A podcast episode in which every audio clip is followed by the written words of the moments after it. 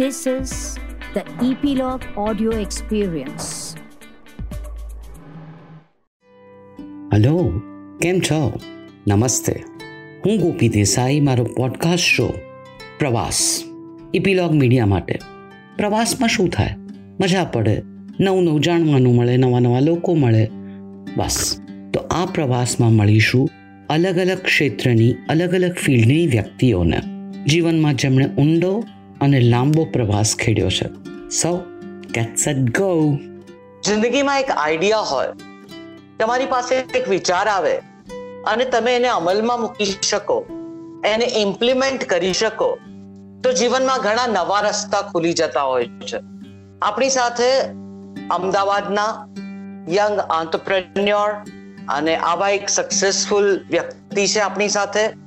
એમનું નામ છે નદીમ જાફરી.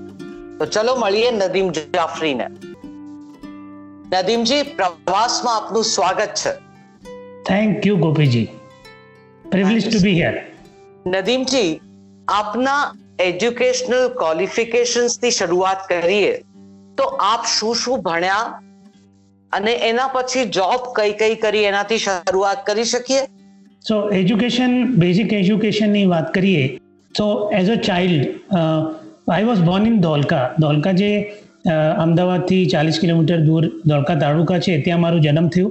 અને પછી મારા પેરેન્ટ્સે મને જ્યારે હું કેજીમાં હતો તો સિદ્ધપુર ગામમાં મોકલી દીધું. ત્યાં ઇંગ્લિશ મીડિયમ સ્કૂલ હતી. ધોળકામાં સ્કૂલ કોઈ સારી હતી નહીં તે દિવસોમાં. તો ત્યાં મેં મારું બેઝિક એજ્યુકેશન મારા અંકલના ની છત્રોછાયામાં લીધું અને ઇંગ્લિશ મીડિયમથી હું ત્યાં ટેન્થ સુધી ભણ્યો, પછી સાર્વજનિક વિશ્વવિદ્યાલય, મહેસાણાથી મેં બે વર્ષ બીજા ઇલેવન ટ્વેલ્થ ત્યાંથી કર્યું અને સેન્ટ ઝેવિયર્સ કોલેજ અમદાવાદથી બીએસસી ફિઝિક્સ કર્યું. હવે આ એ સમયની વાત છે. હું હંમેશા કહું છું કે હું ઓગણીસો નાઇન્ટીમાં પાસ થયેલું ટ્વેલ્થ છું. એ સમય એવો હતો કે ત્યારે જો તમે ડૉક્ટર ના બન્યા કે એન્જિનિયર ના બન્યા તો એવું હતું કે તમને તમે નકામા માણસ છો. તમને જીવન જીવવાનો કોઈ હક નથી. એવો સમય હતો. જી. તો મેં સાયન્સ લીધું હતું અને પછી ટ્વેલ્થમાં બહુ સારા માર્ક્સ ના આવ્યા તો બીએસસી ફિઝિક્સ કર્યું મેં સેન્ટ ઝેવિયર્સ કોલેજથી નાઇન્ટી થ્રીમાં પાસ થયો. એ દિવસોમાં હું મારા ઘણા મિત્રો જે ક્લાસમેટ્સ હતા એના ટચમાં આવ્યો અને સેલ્સ લાઈન વિશે મને જાણકારી થઈ. એટલે મેં વિચાર્યું કે કેમ ના, હું હવે સેલ્સ લાઈનમાં હાથ અજમાવું. એટલે મેં ટાઈમ શેરિંગમાં ફર્સ્ટ જોબ લીધું. નાવ આજની તારીખમાં મહેન્દ્ર હોલિડેઝ બહુ સક્સેસફુલ ટાઈમ શેર વેન્ચર છે. પણ એ એ દિવસોમાં એ બહુ ટફ જણાવતું. અને ગુજરાતમાં તમે કોઈને કહો કે એક લાખ રૂપિયા તમે અફ્રન્ટ મને આપો અને હું તમને પંદર વર્ષ કે વીસ વર્ષ માટે અથવા તો લાઈફ ટાઈમ માટે ગોવામાં એક પ્રોપર્ટીમાં એક અઠવાડિયા માટે તમને આ વીક વેચું છું. તો એ કોન્સેપ્ટ મુશ્કેલ હતો વેચવું. એટલે બે ત્રણ મહિના કામ કર્યું અને પછી અમારા જનરલ મેનેજર જે દિલ્હીમાં હતા એ આવ્યા અને અમને કીધું કે ભાઈ તમારું કામ અમને બહુ ગમી ગયું છે એટલે કાલથી તમે આવતા નહીં. અને એવી રીતના મારો ફર્સ્ટ જોબમાં so this was the first failure I faced in my life પહેલું ફેલિયર ફેસ કર્યું અને પછી મને પણ સેલ્સ લાઇનમાં થોડું ડર ઘૂસી ગયું. એટલે મેં બે, ત્રણ સેલ્સ બીજી કંપનીઓમાં ટ્રાય કર્યું, પણ ઇવેન્ચ્યુઅલી નાઇન્ટી સિક્સમાં મેં એમબીએની એન્ટ્રન્સ ક્લિયર કરી. આઈએમએસ દેવી અલિયા યુનિવર્સિટી ઇન્દોરથી, અને નાઇન્ટી સિક્સ નાઇન્ટી એટમાં મેં એમબીએ માર્કેટિંગમાં પૂરું કર્યું. અને ત્યાંથી મારી લાઇન થોડી શિફ્ટ થઈ ગઈ. હું મીડિયા એડવર્ટાઇઝિંગ તરફ ટર્ન થયો. અને દૈનિક ભાસ્કર ન્યૂઝપેપર જે એ દિવસોમાં મધ્યપ્રદેશ અને રાજસ્થાનમાં એનું ખૂબ નામ હતું. એ નંબર વન ડેલી હતું. ત્યાં એના માટે હું એડવર્ટાઇઝિંગ સેલ્સ એક્ઝિક્યુટિવ હતો અમદાવાદમાં. આપણા મારા ઘરેથી હું ઓપરેટ કરતો હતો અને એમનો સ્પેસ સેલિંગ કરતો હતો. એ બે દોઢ બે વર્ષ કામ કર્યું. પછી ઇન્ડિયન એક્સપ્રેસમાં જોબ લીધી અને ઇવેન્ચ્યુઅલી બે બે હજાર એટલે ન્યૂ મિલેનિયમ કહીએ તો બે હજારમાં ત્રિકાયા ગ્રે કરીને એડવર્ટાઇઝિંગ કંપનીમાં હું ક્લાયન્ટ સર્વિસિંગ એક્ઝિક્યુટિવ તરીકે જોડાયો. ગ્રે વર્લ્ડ વાઇડ પછી એ મલ્ટીનેશનલ થઈને ગ્રે વર્લ્ડ વાઇડ થઈ.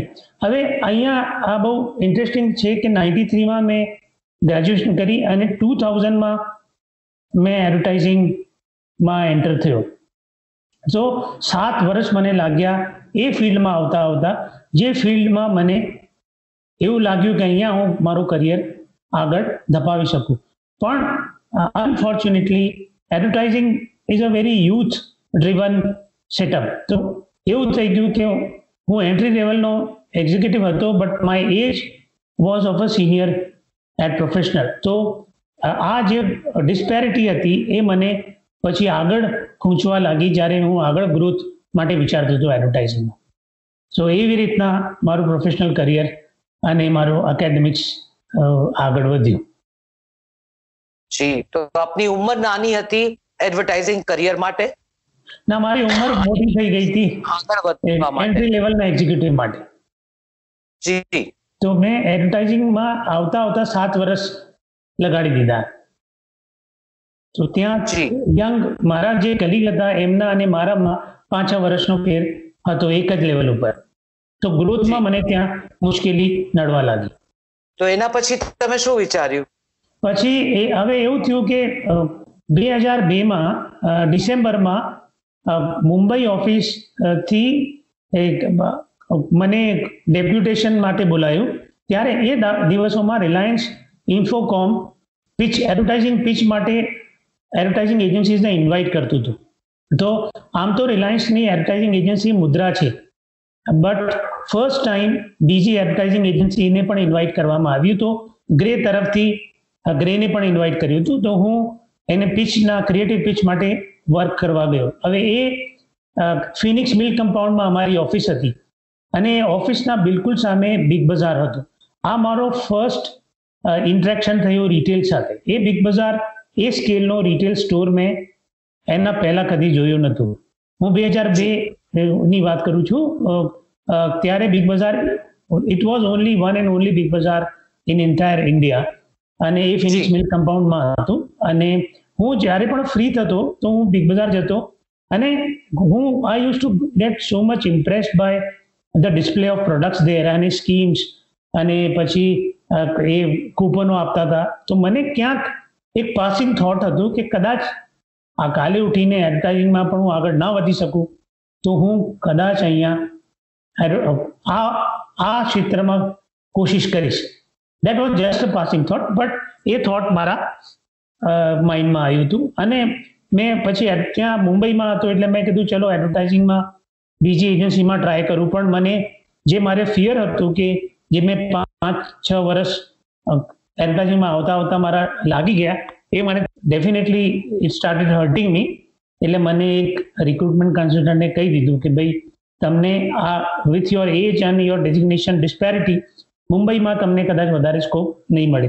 તો એક નેગેટિવ એક્સપિરિયન્સ અને એક positive experience of Big Bazaar negative experience of career growth નહીં થાય આગળ લઈને હું એક દોઢ મહિના પછી પાછો અમદાવાદ આવ્યો.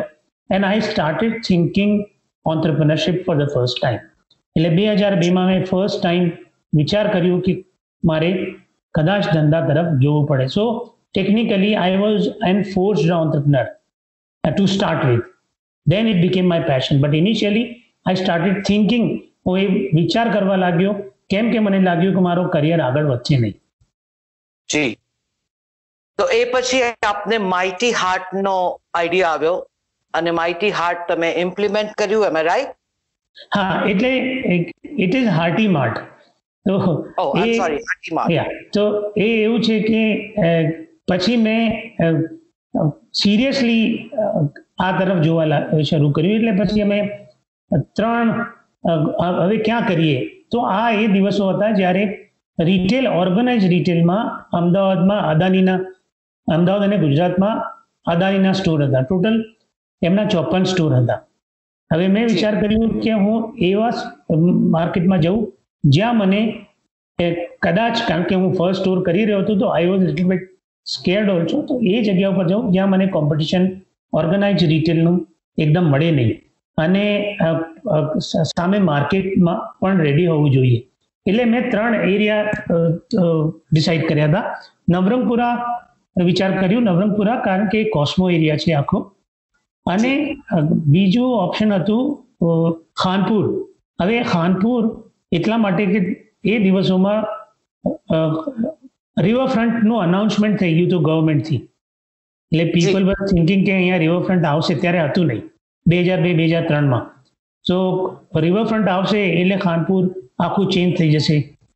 એ એ બધા આઈડિયા સાથે ખાનપુર વિશે રિસર્ચ અમે શરૂ કર્યું. અને થર્ડલી પછી વિશાલા સર્કલ તરફ અમે જોયું. કારણ કે આ એક એક એરિયા હતું જે post to riots to was it was develop it was on the of Juhapura એટલે ત્યાં ઘણા કોલોનીઝ ડેવલપ થઈ હતી, પણ ત્યાં ત્યાં સાડા ત્રણથી, લાખથી ચાર લાખ લોકો હતા, પણ એક ઓર્ગેનાઇઝ રિટેલ સ્ટોર નહોતું. ઇવન અદાનીઝ ત્યાં હતા નહીં. મારું આઈડિયા હતું કે જો અહીંયા હું સ્ટોર કરું, તો કદાચ મને ફર્સ્ટ મૂવર એડવાન્ટેજ મળશે અને મને રિયલ એસ્ટેટ પણ સસ્તું મળશે. તો મારે એ હતું કે હું રેન્ટલ ઉપર નહીં જઉં, હું પરચેસ કરીશ પ્રોપર્ટીને કારણ કે એ દિવસોમાં પ્રોપર્ટીનો બસ ગોઈંગ અપ એટલે કદાચ જો ધંધો નહીં ચાલે, તો હું પ્રોપર્ટીથી I can earn and give back to my investors તો એ આઈડિયાથી મેં પછી વિશાલા તરફ નજર દોડાઈ અને વિશાલામાં અમે ફર્સ્ટ સુપર માર્કેટ માટે કામ શરૂ કરી દીધું. આજે એમ કહી શકાય કે એક લેન્ડમાર્ક બની ગયું છે જુહાપુરા વિશાલા સર્કલ પાસે. હા હવે એ લેન્ડમાર્ક થઈ ગયું. એને ઘણી જદ્દોજહેદ કરવી પડી but yes we can claim it is a landmark નામ એટલે અને આપે હમણાં જ વાત કરી કે એનું નામ હાર્ટીમાર્ટ પણ કેમ રાખ્યું એ પણ ઇન્ટરેસ્ટિંગ છે. એટલે એવું હતું કે અમે સપ્લાયરો જોડે કસ્ટમર જોડે જ્યારે અમે વાત કરતા હતા તો કસ્ટમર નવા હતા. એ આ એરિયાના નહોતા આ બીજા એરિયાથી આવ્યા હતા. They got relocated post the social disturbance તો એમને આ એરિયા માટે કંઈ ખાસ લગાવ હતું નહીં. અને એ લોકો શું કરતા હતા કે એમના જે ઓલ્ડ વેન્ડર્સ હતા એમના એરિયામાં એમનાથી એમને પેટર્નાઇઝેશન ચાલતું એટલે એ એ કારણ કે વર્ષોથી એ લોકો ત્યાંથી જ બધું ગ્રોસરી લેતા હતા, એટલે દે કન્ટિન્યુ ડુઈંગ ધીસ તો મને એવા લાગ્યું કે જો હું અહીંયા કંઈક વધારે કસ્ટમર નહીં આવે તો મને તકલીફ થશે. એક એ હતું. બીજું વેન્ડર્સ ને ના માઇન્ડમાં પણ જોવા પડવા વિશે નેગેટિવ પરસેપ્શન હતું. એટલે મારે આ મિથને બ્રેક કરવું બહુ જરૂરી હતું. કારણ કે હું જો નહીં કરું તો મારો બિઝનેસ પણ નહીં ચાલે. વેન્ડર્સ મને સપોર્ટ નહીં કરે. એટલે અમે શું કર્યું કે શરૂ કર્યું ઇમોશનલ નામથી. હવે એડવર્ટાઇઝિંગનું જે મારું એક્સપિરિયન્સ હતું એ આખું મેં અહીંયા નીચોડીને મૂકી દીધું. એટલે હાર્ટી માર્ટ એટલે એનું નામ અમે ઇમોશનલ હાર્ટી માર્ટ રાખ્યું. એટલે એવું હતું કે જો હાર્ટી માર્ટની વાત કરે છે આનું સ્ટોરનું નામ જ હાર્ટી માર્ટ છે તો આ ખોટું કામ નહીં કરે. એક એ સટલ મેસેજ અમે આપવું હતું. બીજું એવું હતું કે જેટલા પણ રિટેલ સ્ટોર હતા એ બધા પ્રાઇસ વિશે વિશે વાત કરતા હતા. એટલે તમે હમણાં આપણે જોઈએ તો વોલમાર્ટ એવરીડે લો પ્રાઇસની વાત કરે છે. અથવા આપ બજાર જુઓ તો ઈસી સસ્તા ઓર અચ્છા કहीं નહીં ધેટ ઇઝ ધ ટેગલાઇન એટલે મને થયું કે હું એક સ્ટોર કરી રહ્યો છું અને હું પ્રાઇસ વિશે વાત કરીશ તો કદાચ કસ્ટમર સાથે એ જસ્ટિસ નહીં થાય. તો કસ્ટમર મારા સ્ટોર ઉપર કેમ આવે? એ એટલા માટે આવે કે એમના માટે નજીકના એમના ઘરના ડોર સ્ટેપ ઉપર એક સારું કન્વિનિયન્સ સ્ટોર આવી ગયું છે. તો એમને એમના ઓલ્ડ સ્ટોરમાં જવાની જે પુરાના સ્ટોરથી જ્યાંથી એ માલ લેતા હતા ત્યાં જવાની જરૂર નથી. તો આ આઈડિયાથી અમે એનું પોઝિશનિંગ ટેગલાઇન કોઈન કરી સબસે ખાસ ઘર કે પાસ. સો અમે we didn't talk about price we talk about convenience મેં કીધું કે તમારે ઘરના પાસે જ એક સારું સ્ટોર છે તો કેમ નહીં તમે માલ લઈ અહીંયાથી લો દેટ વોઝ ધી મેસેજ અને કસ્ટમરને લ્યોર કરવા માટે અમે ઓટો રિક્ષાને બ્રાન્ડિંગ કરી. એ દિવસોમાં અમદાવાદમાં ખાલી રેડિયો મિર્ચી હતું. એટલે રેડિયો મિર્ચી ખાલી જુવાપુરાના એક સ્ટોર માટે લેવું બહુ વાયબલ નહોતું. ઇટ વોઝ વેરી કોસ્ટલી એટલે અમે શું કર્યું? એડવર્ટાઇઝિંગમાં મારા જે વેન્ડરો હતા, એડવર્ટાઇઝિંગમાં જ્યારે કામ કરતો, એનાથી મેં એક રેડિયો જિંગલ બનાવી. એ રેડિયો જિંગલ ઓટો રિક્ષામાં, ત્યારે સીડી નો જમાનો હતો. એટલે સીડીમાં છત્રીસ, ચાલીસ લૂપમાં એ ઓટો રિક્ષામાં ફરાઈ. એમાં આ જિંગલ વાગ, વાગતી હતી. જિંગલમાં ઘણું બધું હતું, પણ બે વસ્તુ ખાસ હતી. એ ઘડી ઘડી અંદર હાર્ટીમાર્ટ વર્ડ રિપીટ થતું હતું અને સબસે ખાસ ઘર કે પાસ આઈડિયા શું હતું કે કોઈ પણ કસ્ટમર રોકીને પૂછે કે ભાઈ આ હાર્ટીમાર્ટ શું છે, તો એમને કહીએ કે ભાઈ તમારા એરિયામાં સુપર માર્કેટ આવી રહ્યું છે. અને અમે એક લિફલેટ બનાવ્યું હતું, જેના નીચે પરફોરેટેડ ડિસ્કાઉન્ટ કૂપન મૂકી હતી. તો કસ્ટમર અમને રોકે, એટલે અમે ચૌદથી પંદર કોલોનીને શોર્ટલિસ્ટ કરી હતી, જે દોઢથી બે કિલોમીટરના અમારા જે લોકેશનથી એના રેડિયસમાં હતી. કારણ કે અમને એવું હતું કે દોઢથી બે કિલોમીટર સુધી કસ્ટમર અહીંયા આવશે, એના બિયોન્ડ કસ્ટમર અહીંયા નહીં આવે. હવે આ બધી કોલોનીમાં અમે ઓટો રિક્ષાને પોસ્ટર લગાવીને સાઇનેજ લગાવીને ઓટો રિક્ષા ફરાઈ અને જે કસ્ટમર પ્રોસ્પેક્ટિવ કસ્ટમર અમને રોકીને પૂછે કે ભાઈ આ શું છે, તો એમને અમે લિફલેટ આપતા હતા. અને એમને કહેતા હતા, આ પરફોરેટેડ શીટ તમે કાપીને પહેલા દિવસે આવજો, તો તમને આઈસ્ક્રીમ મળશે. ડિસ્કાઉન્ટ અને ડિસ્કાઉન્ટ મળશે અને તમને નવું એક્સપિરિયન્સ મળશે જોવા પુરાવા જે આ સુધી તમે જોયું નહીં હોય સુપરમાર્કેટમાં તો આવી રીતના મેં આખું પ્રમોશન કરી અને અગિયાર ફેબ્રુઆરી બે હજાર ચારમાં હાર્ટીમાર્ટ ફર્સ્ટ હાર્ટીમાર્ટ જોવાપુરામાં લોન્ચ કરી વન્ડરફુલ सबसे खास घर के पास લવલી ટેગલાઇન મિત્રો અ, જેઓ અમદાવાદના નથી એ લોકોને કહી દઉં કે આ જુહાપુરા એ પ્રિડોમિનન્ટલી મુસ્લિમ એરિયા છે, જે બે હજાર બે ના રાયટ્સ પછીથી જે લોકો શહેરમાંથી નદીની આ તરફ, સાબરમતીની આ તરફ રહેવા આવ્યા.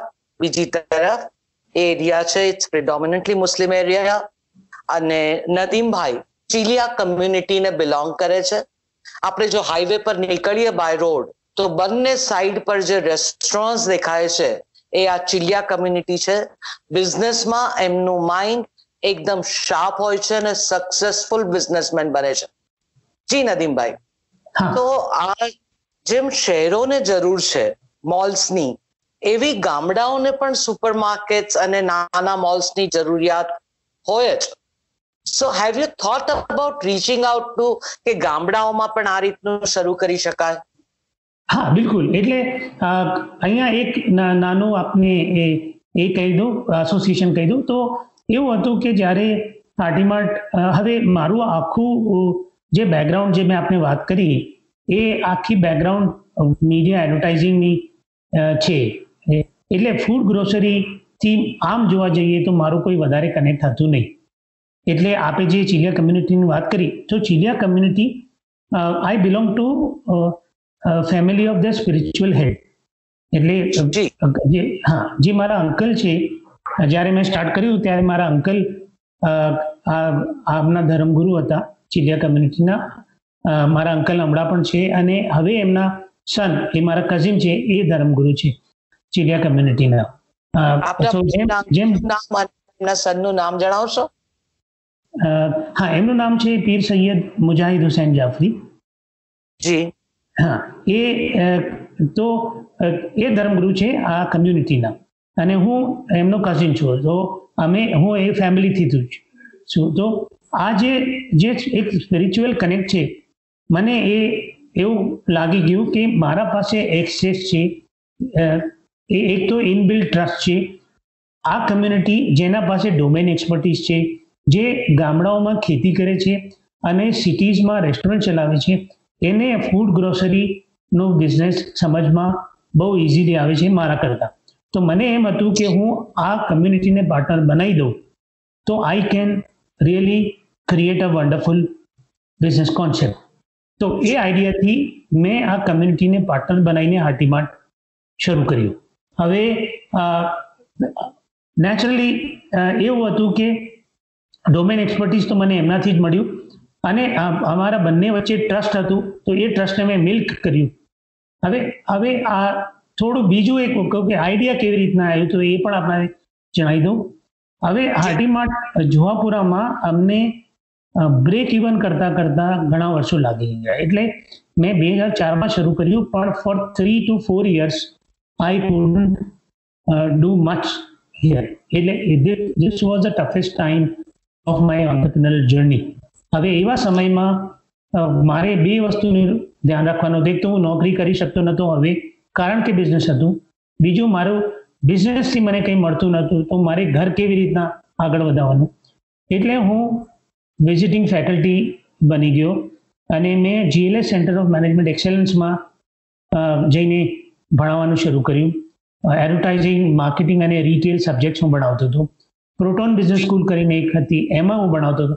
આમ કરીને મેં પાંચ ઇન્સ્ટિટ્યૂટમાં અઠવાડિયાના પાંચ લેક્ચર લેવાના શરૂ કર્યા. I use to get around seven hundred to thousand rupees per lecture અને this income started helping me in getting a regular sustenance for myself એટલે મારું મહિનાનું એ દિવસમાં વીસ પચીસ હજાર મહિનો કમાઈ લેતો હતો હું ભણાઈને, તો મારું ઘરમાં એ ઇનફ થઈ જતું હતું. તો there was a chance visit to MICA જ્યાં એક પ્રોફેસર મિત્ર મળ્યા, મેં એમને ભણાવવાની વાત કરી અને મેં હાર્ટીમાર્ટ વિશે એમને જાણકારી આપી. તો એમણે મને ઉલટા એવું કીધું કે તમે, આપણે બંને મળીને હાર્ટીમાર્ટનું એક કેસ સ્ટડી લખીએ અને માયકા થ્રુ એ case study international case study પણ બની શકે છે, જો આપણે સારી રીતે લખીશું તો. તો હું as an entrepreneur and he as an academician એમનું નામ ડૉક્ટર હેમંત ત્રિવેદી છે. અમે સાથે મળીને એક કેસ લખ્યું, જે યુરોપિયન કેસ ક્લિયરિંગ હાઉસ ઈસીસીએચમાં પબ્લિશ થયું હાર્ટીમાર્ટ ગ્લોબલ કેસ સ્ટડી બની ગયું.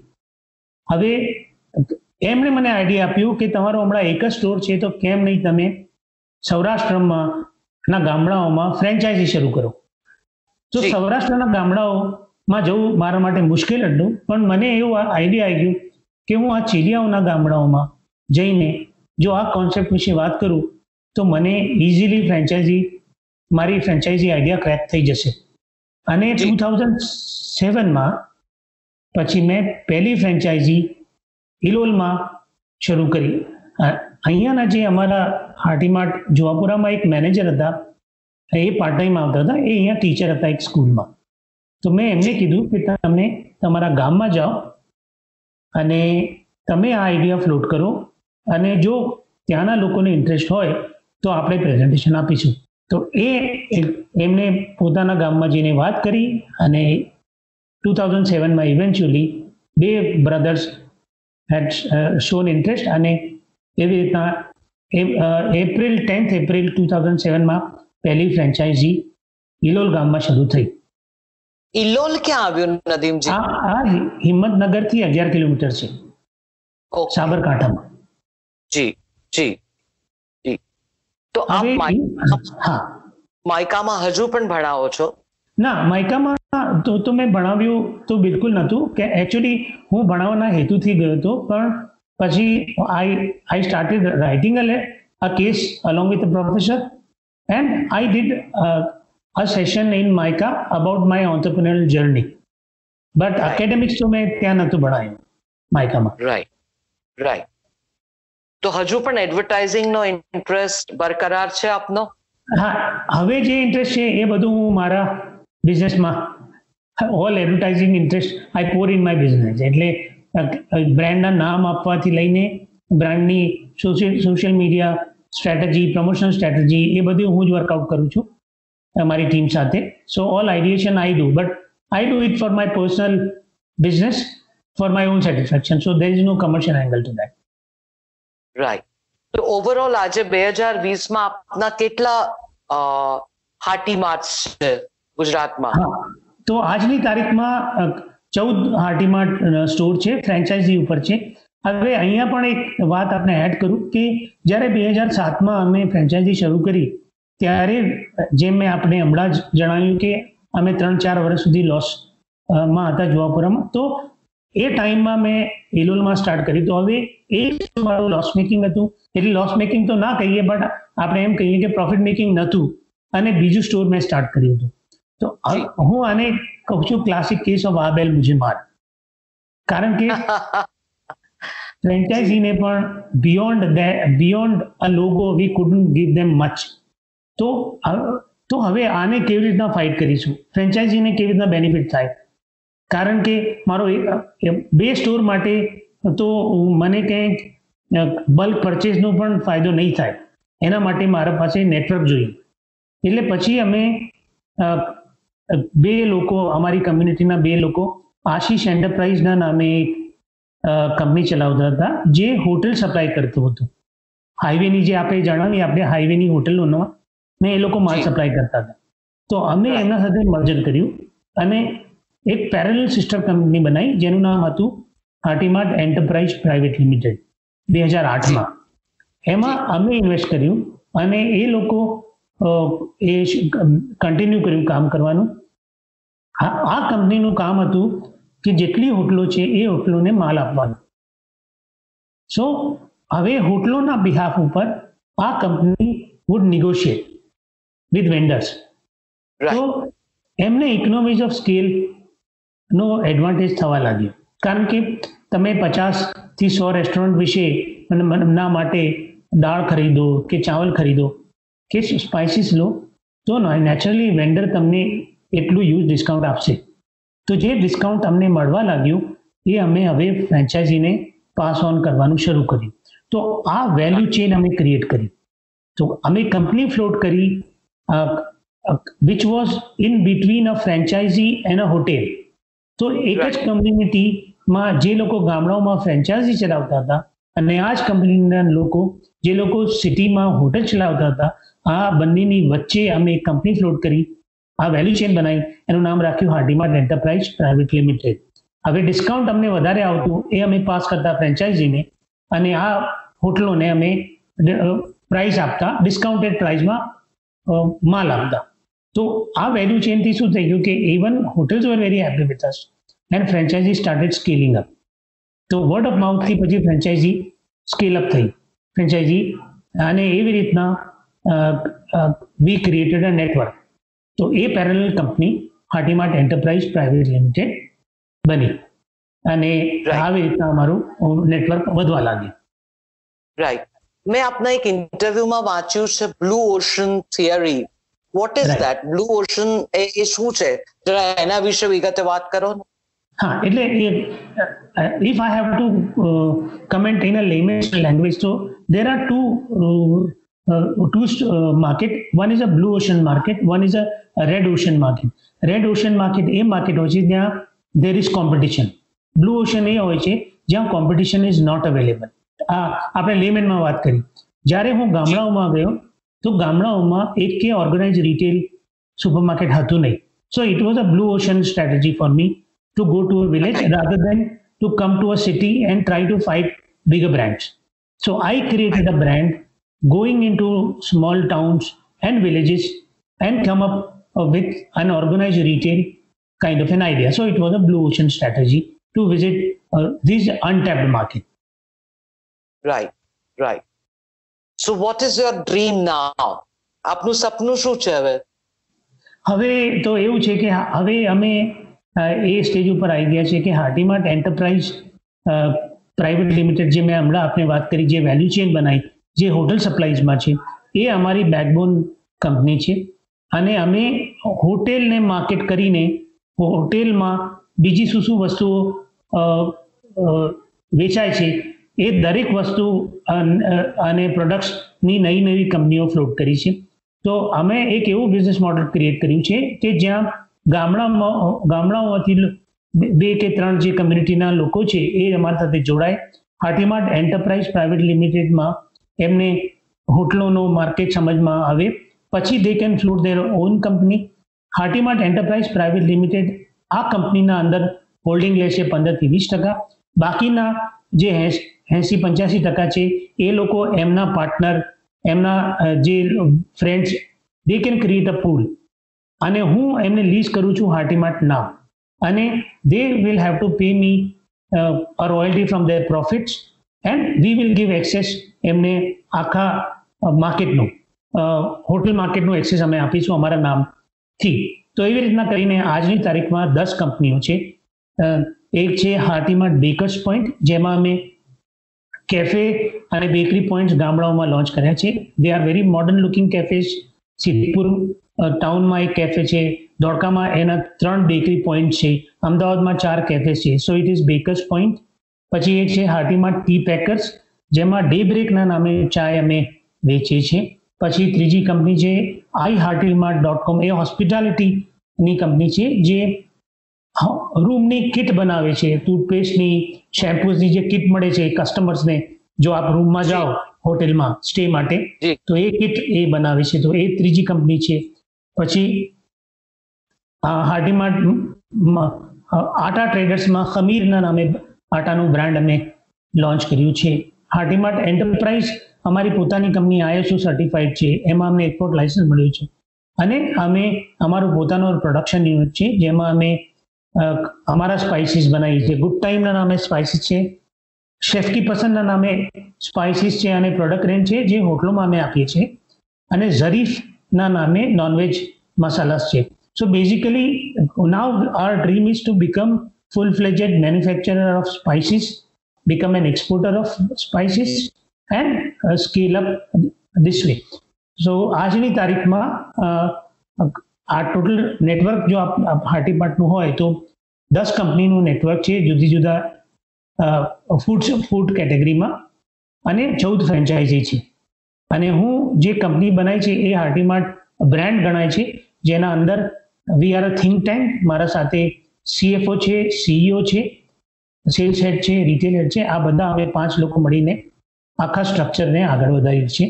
ગામડાઓથી અમે લોકોને માઇક્રો ઓન્ટરપ્રિનર્સ બનાવીએ છીએ અને સાથળ કરીને એક ગામ છે ધોળકાના નજીક, ચાર, ત્યાંના બધા આ લોકો છે જે મારા સાથે જોડાયેલા છે અને જે જે are they are now partners also they are managers also અને એક ઇન્ટરેસ્ટિંગ વાત છે કે આ લોકો માટે prior to Hartimart, there was no source of employment. There was no revenue. એટલે આ લોકો સાથળમાં જીઆઈડીસી છે ધોળકા જીઆઈડીસી સાથળથી નજીક છે તો આ લોકો ધોળકા જીઆઈડીસીમાં જતા હતા અને જોતા હતા કે કઈ નવી ફેક્ટરી આવી છે તો અમે ત્યાં ડેલી વેજ અર્ન માટે એપ્લાય કરીએ આ જ. લોકોની આ જે બે ફેક્ટરીઓ છે આ જીઆઈડીસીમાં એક હાટીમાર્ટ એન્ટરપ્રાઇઝ કરીને છે જેમાં આ જ લોકો મેનેજર્સ પણ છે પાર્ટનર્સ પણ છે અને એક હાટીમાં ડાટા ટ્રેડર્સ છે જ્યાં આ લોકો પાર્ટનર્સ છે. So basically tables have turn there નામ જ્યાં જે એ લોકો આ ડેલી વેજ માટે જતા હતા ત્યાં જ એ લોકો હવે એમ્પ્લોયમેન્ટ જનરેટ કરે છે. So that is a very interesting part of the story yes એટલે લોકલ યુથને હવે કામ મળ્યું છે એમ્પ્લોયમેન્ટ મળ્યું છે એ લોકો માલિક બન્યા છે. એટલે એક રીતે આપ લોકલ અને વોકલની પણ વાત કરી રહ્યા છો. પ્લસ આ યુથને અનએમ્પ્લોયમેન્ટને પણ આપ આત્મનિર્ભર બનાવી રહ્યા છો. Am I right yeah yeah you are right yes so wonderful job you are doing Nadeemji યુથને કંઈ એમનો આઈડિયા હોય અને ઇમ્પ્લિમેન્ટ કરવો હોય, અમલમાં મૂકવો હોય, તો what would be your message for today's youth આજના યુવાનો માટે શું આપનો સંદેશ હશે? ઓકે આપણે ઓન્ટરપ્રિનરશિપ વિશે અગર વાત કરીએ, તો ઓન્ટરપ્રિનરશિપ જ્યારે મેં શરૂ કરી હતી બે હજાર ચારમાં, જ્યારે હું બિઝનેસમાં આવ્યો અને આજની તારીખમાં there is a sea change એટલે અમારા સમયમાં તો સ્ટાર્ટઅપ જેવું કંઈ વર્ડ હતું નહીં. વીસી શું હોય છે એન્જિયન ઇન્વેસ્ટર્સ શું કોને કહેવાય એ અમને ખબર નથી. અમે તો કેપિટલથી વાત કરતા હતા. અમે અમે બેંકથી લોન લેતા અથવા પાર્ટનરશિપની વાત કરતા હતા. આજે બિઝનેસમાં આખો પેરાડાઇમ શિફ્ટ થઈ ગયું. લોકો આ બધી વાતો કરતા નથી. એટલે આજની તારીખમાં એટલું થઈ ગયું છે કે લાઈફ બિઝનેસ લાઈફ પણ બહુ ફાસ્ટ પેસ થઈ ગઈ છે. એટલે લોકોને બહુ ફાસ્ટ બહુ જલ્દી મોટું થઈ જવું છે. એટલે ત્રણ વર્ષ, ચાર વર્ષના અંદર એક સ્ટાર્ટઅપ કારણ કે હું ઘણા સ્ટાર્ટઅપ સાથે જોડાયેલો છું. હું ઇન્ક્યુબેશન સેન્ટર્સમાં મેન્ટર તરીકે જાઉં છું. સીઆઈઆઈ આઈએમ અમદાવાદમાં અને જીયુસેક એમાં ગુજરાત યુનિવર્સિટીમાં એટલે મેં જોયું છું કે એ લોકોને બહુ ફાસ્ટ આગળ વધવું છે. એ લોકોને તરત રિટર્ન્સ જોઈએ, તરત વેલ્યુએશન જોઈએ. એમને મારી એક જ એક જ સલાહ છે કે બિઝનેસ જો લાંબ લોંગ ટર્મ કરવું હોય so you need to really put in effort you need three things patience number one success માટે તમારી પાસે પેશન્સ હોવી જોઈએ, તમારી પાસે પેશન હોવી જોઈએ અને તમારી પાસે ડિટર્મિનેશન હોવું જોઈએ. આ ત્રણ વસ્તુને તમે ધ્યાનમાં રાખશો તો તમે દરેક ફેલિયરને પણ જીતમાં ટર્ન કરી શકશો. આ ત્રણ વસ્તુ નહીં હોય તો થિંગ્સ માઇટ નોટ વર્ક આજે આજે આજે આપણે જે જે સ્ટોરીઝ વાંચી છે સક્સેસફુલ બિઝનેસમેનની માર્ક ઝકરબર્ગ હોય કે સ્ટીવ જોબ્સ હોય, એમણે એફર્ટ્સ તો નાખ્યા છે. They have already put in so many years before they have become a blue a blue chip or whatever unicorns or whatever companies they have created એટલે એ ત્યારે જ થશે જ્યારે આ ત્રણ વસ્તુને આપ ધ્યાન રાખશો. સો આઈ વિલ સજેસ્ટ કે have patience be passionate and be determined and you will achieve your goal lovely super talking to you પ્રવાસમાં અમારી સાથે વાત કરવા માટે નદીમજી આપનો ખૂબ ખૂબ આભાર મે ગોડ બ્લેસ યુ આપ આપના તમામ વેન્ચર્સમાં ભવિષ્યમાં સક્સેસફુલ થાઓ અને તમારા બધા જ સપના પૂરા થાય એવી આશા સાથે thanks a lot Nadeemji Thank you very much, Gopiji. It was a pleasure talking to you. Uh, and uh, God bless your program and everyone associated with this. Thank you. મિત્રો ટ્યુનિંગ ઇન કરવા બદલ ખૂબ ખૂબ આભાર. જો આપને episode ગમ્યો હોય તો કમેન્ટ કરો રેટ કરો અને સબસ્ક્રાઇબ કરો આપના ફેવરિટ પોડકાસ્ટ એપ ઉપર. લાઈક એપલ પોડકાસ્ટ ઉપર ગૂગલ પોડકાસ્ટ હબ ઉપર કાસ્ટ બોક્સ સ્પોટીફાય જીઓ સાવન ઉપર. જેથી you get notified when we come next stay tuned next episode માટે. ત્યાં સુધી આપ સૌ આપનું ધ્યાન રાખો, ખુશ રહો, મસ્ત રહો. એ મળીએ બક્કા પ્રવાસમાં.